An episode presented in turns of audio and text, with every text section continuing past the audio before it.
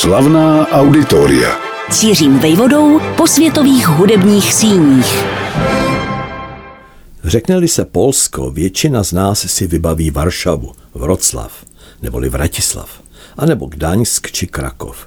Významným městem je přitom z řady příčin půlmilionová Poznaň, kdysi prý první metropole polského státu, sídlo prvního polského biskupství, důležitá zastávka na obchodní cestě z Varšavy do Berlína. V minulém století byla Poznaň dvakrát svědkem dějiných událostí. Roku 1943 zde pronesl k velitelům SS jejich šéf Himmler projev, ve kterém otevřeně pojmenoval konečné řešení židovské otázky. O 13 let později, 18. června 1956, vypuklo v Poznani dělnické povstání. Na jeho potlačení vyslala komunistická vláda 10 tisíc vojáků, 360 tanků a 630 obrněných transportérů. Zároveň se ale Poznaň pišní operním domem, jehož provoz zahájilo roku 1910 provedení Mozartovy kouzelné flétny také symfonickým orchestrem založeným roku 1931 a po válce obnoveným. Jako solisté s ním vystoupili Mstislav Rostropovič, Marta Argerič, Sviatoslav Richter, Mauricio Polini nebo Garrick Olsen.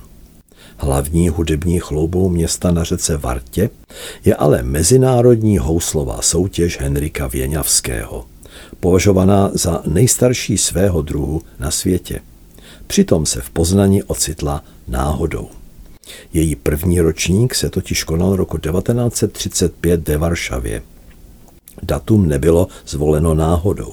Polsko si tehdy připomínalo století od narození polského Paganiniho, jak byl přezdíván virtuos a hudební skladatel Henrik Věňavský narozen v Lublinu do židovské rodiny, která však konvertovala ke křesťanství, projevil už v dětství neobvyklý talent. V osmi letech byl přijat na pařížskou konzervatoř. Bylo mu 12, když složil svou první skladbu, opus číslo 1, Grand Caprice Fantastique.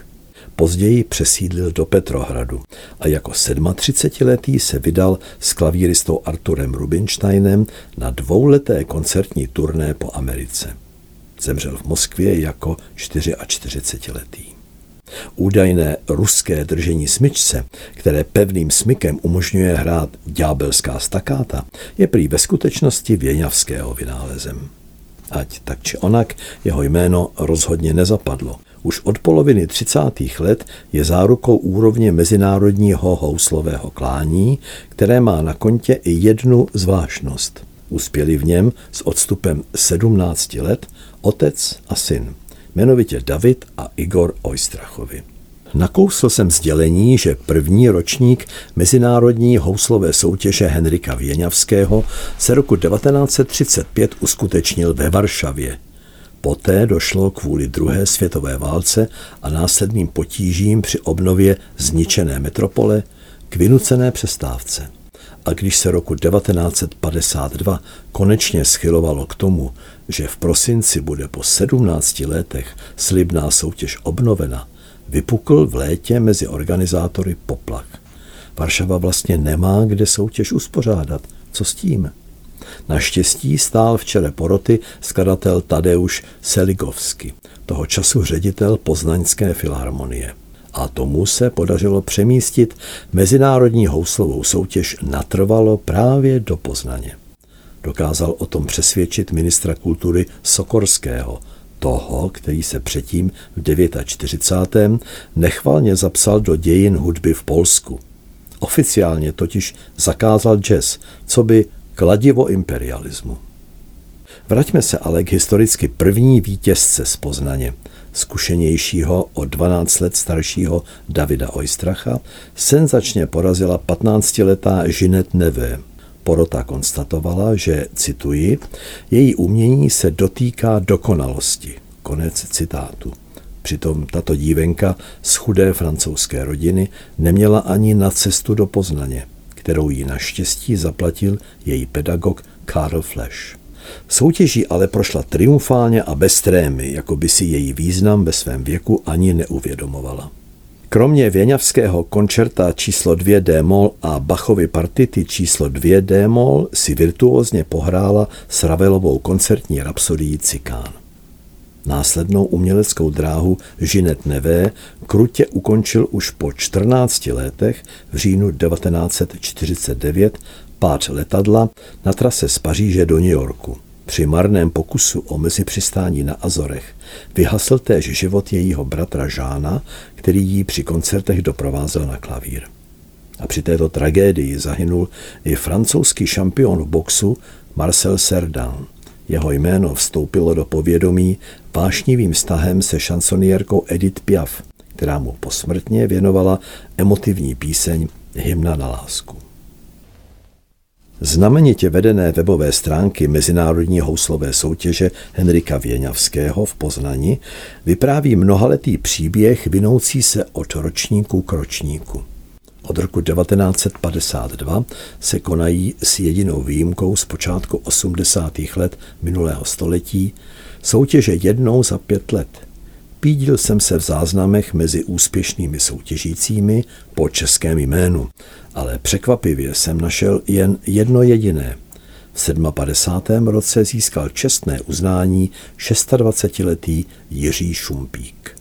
Tím víc mě potěšilo cené druhé místo, které roku 1972 obsadila v šestém ročníku soutěže Shizuka Ishikawa nám dobře známá Japonka, která už jako 19-letá zahrála s Českou filharmonií, o dva roky později vystoupila na Pražském jaru a ve druhé polovině 90. let se stala členkou Kubelíkova tria. Dvě česká a jedno slovenské jméno jsem za to objevil mezi porodci. Například houslista František Daniel zasedal v porotě Věňavského soutěže dvakrát v letech 1952 a 57 byl zřejmě pozván i proto, že tou dobou působil ve funkci děkana na hudební fakultě Pražské hamu. Toto období, poznamenané ve světové politice studenou válkou, bylo pro houslové klání v Polsku kritické, zvlášť po krutě potlačeném poznaňském povstání z října 1956 hrozilo, že se soutěže v následujícím roce nezúčastní nikdo ze západu. Bojkot se však nakonec nekonal a stříbro si z Poznaně odvezl mladý američan Sidney Heath. Že byl oceněn skutečný talent, dokázala jeho následná umělecká dráha. Stal se koncertním mistrem newyorských, šikákských i losangeleských filharmoniků. Byl také hudebním ředitelem symfoniků v Jeruzalémě i vyhledávaným pedagogem. Jak šla léta, začala se mezinárodní houslová soutěž Henrika Věňavského v Poznani proměňovat v souboj dvou hudebních velmocí. Domácího Polska, které obesílalo klání svými největšími talenty, a stále dravějšího Japonska. Svědkem tohoto střetu se staly dva po sobě jdoucí ročníky. Desátý roku 1991 a ten následující o pět let později obou případech byl poměr v rámci finálové šestice vzácně vyrovnaný. Tři finalisté z Polska, tři z Japonska. Poprvé se rozhodnutí poroty přiklonilo na domácí stranu, po druhé ve prospěch země vycházejícího slunce. Japonka Reiko Otani roku 1996 vybojovala druhé místo, když první nebylo uděleno. Cenu jí osobně předal čestný člen poroty Jehudy Menuhin, který pak při koncertu laureátů pozdvihl taktovku v čele Poznaňské filharmonie. Nepřekvapí, že s 21. stoletím se mezi zástupce Evropy či Japonska a případně Spojených států amerických vklínil další soupeř z Ázie. V klasické hudbě se mezi interprety začalo víc a víc prosazovat učenlivé a nesmírně pilné mládí z Jižní Koreje. Domácí Polsko postupně vyklidilo pole. Cené kovy si například roku 2011, to jest v rámci 14. ročníku, rozebrali mladí virtuozové ze Soulu, Tokia a německého Heidelbergu.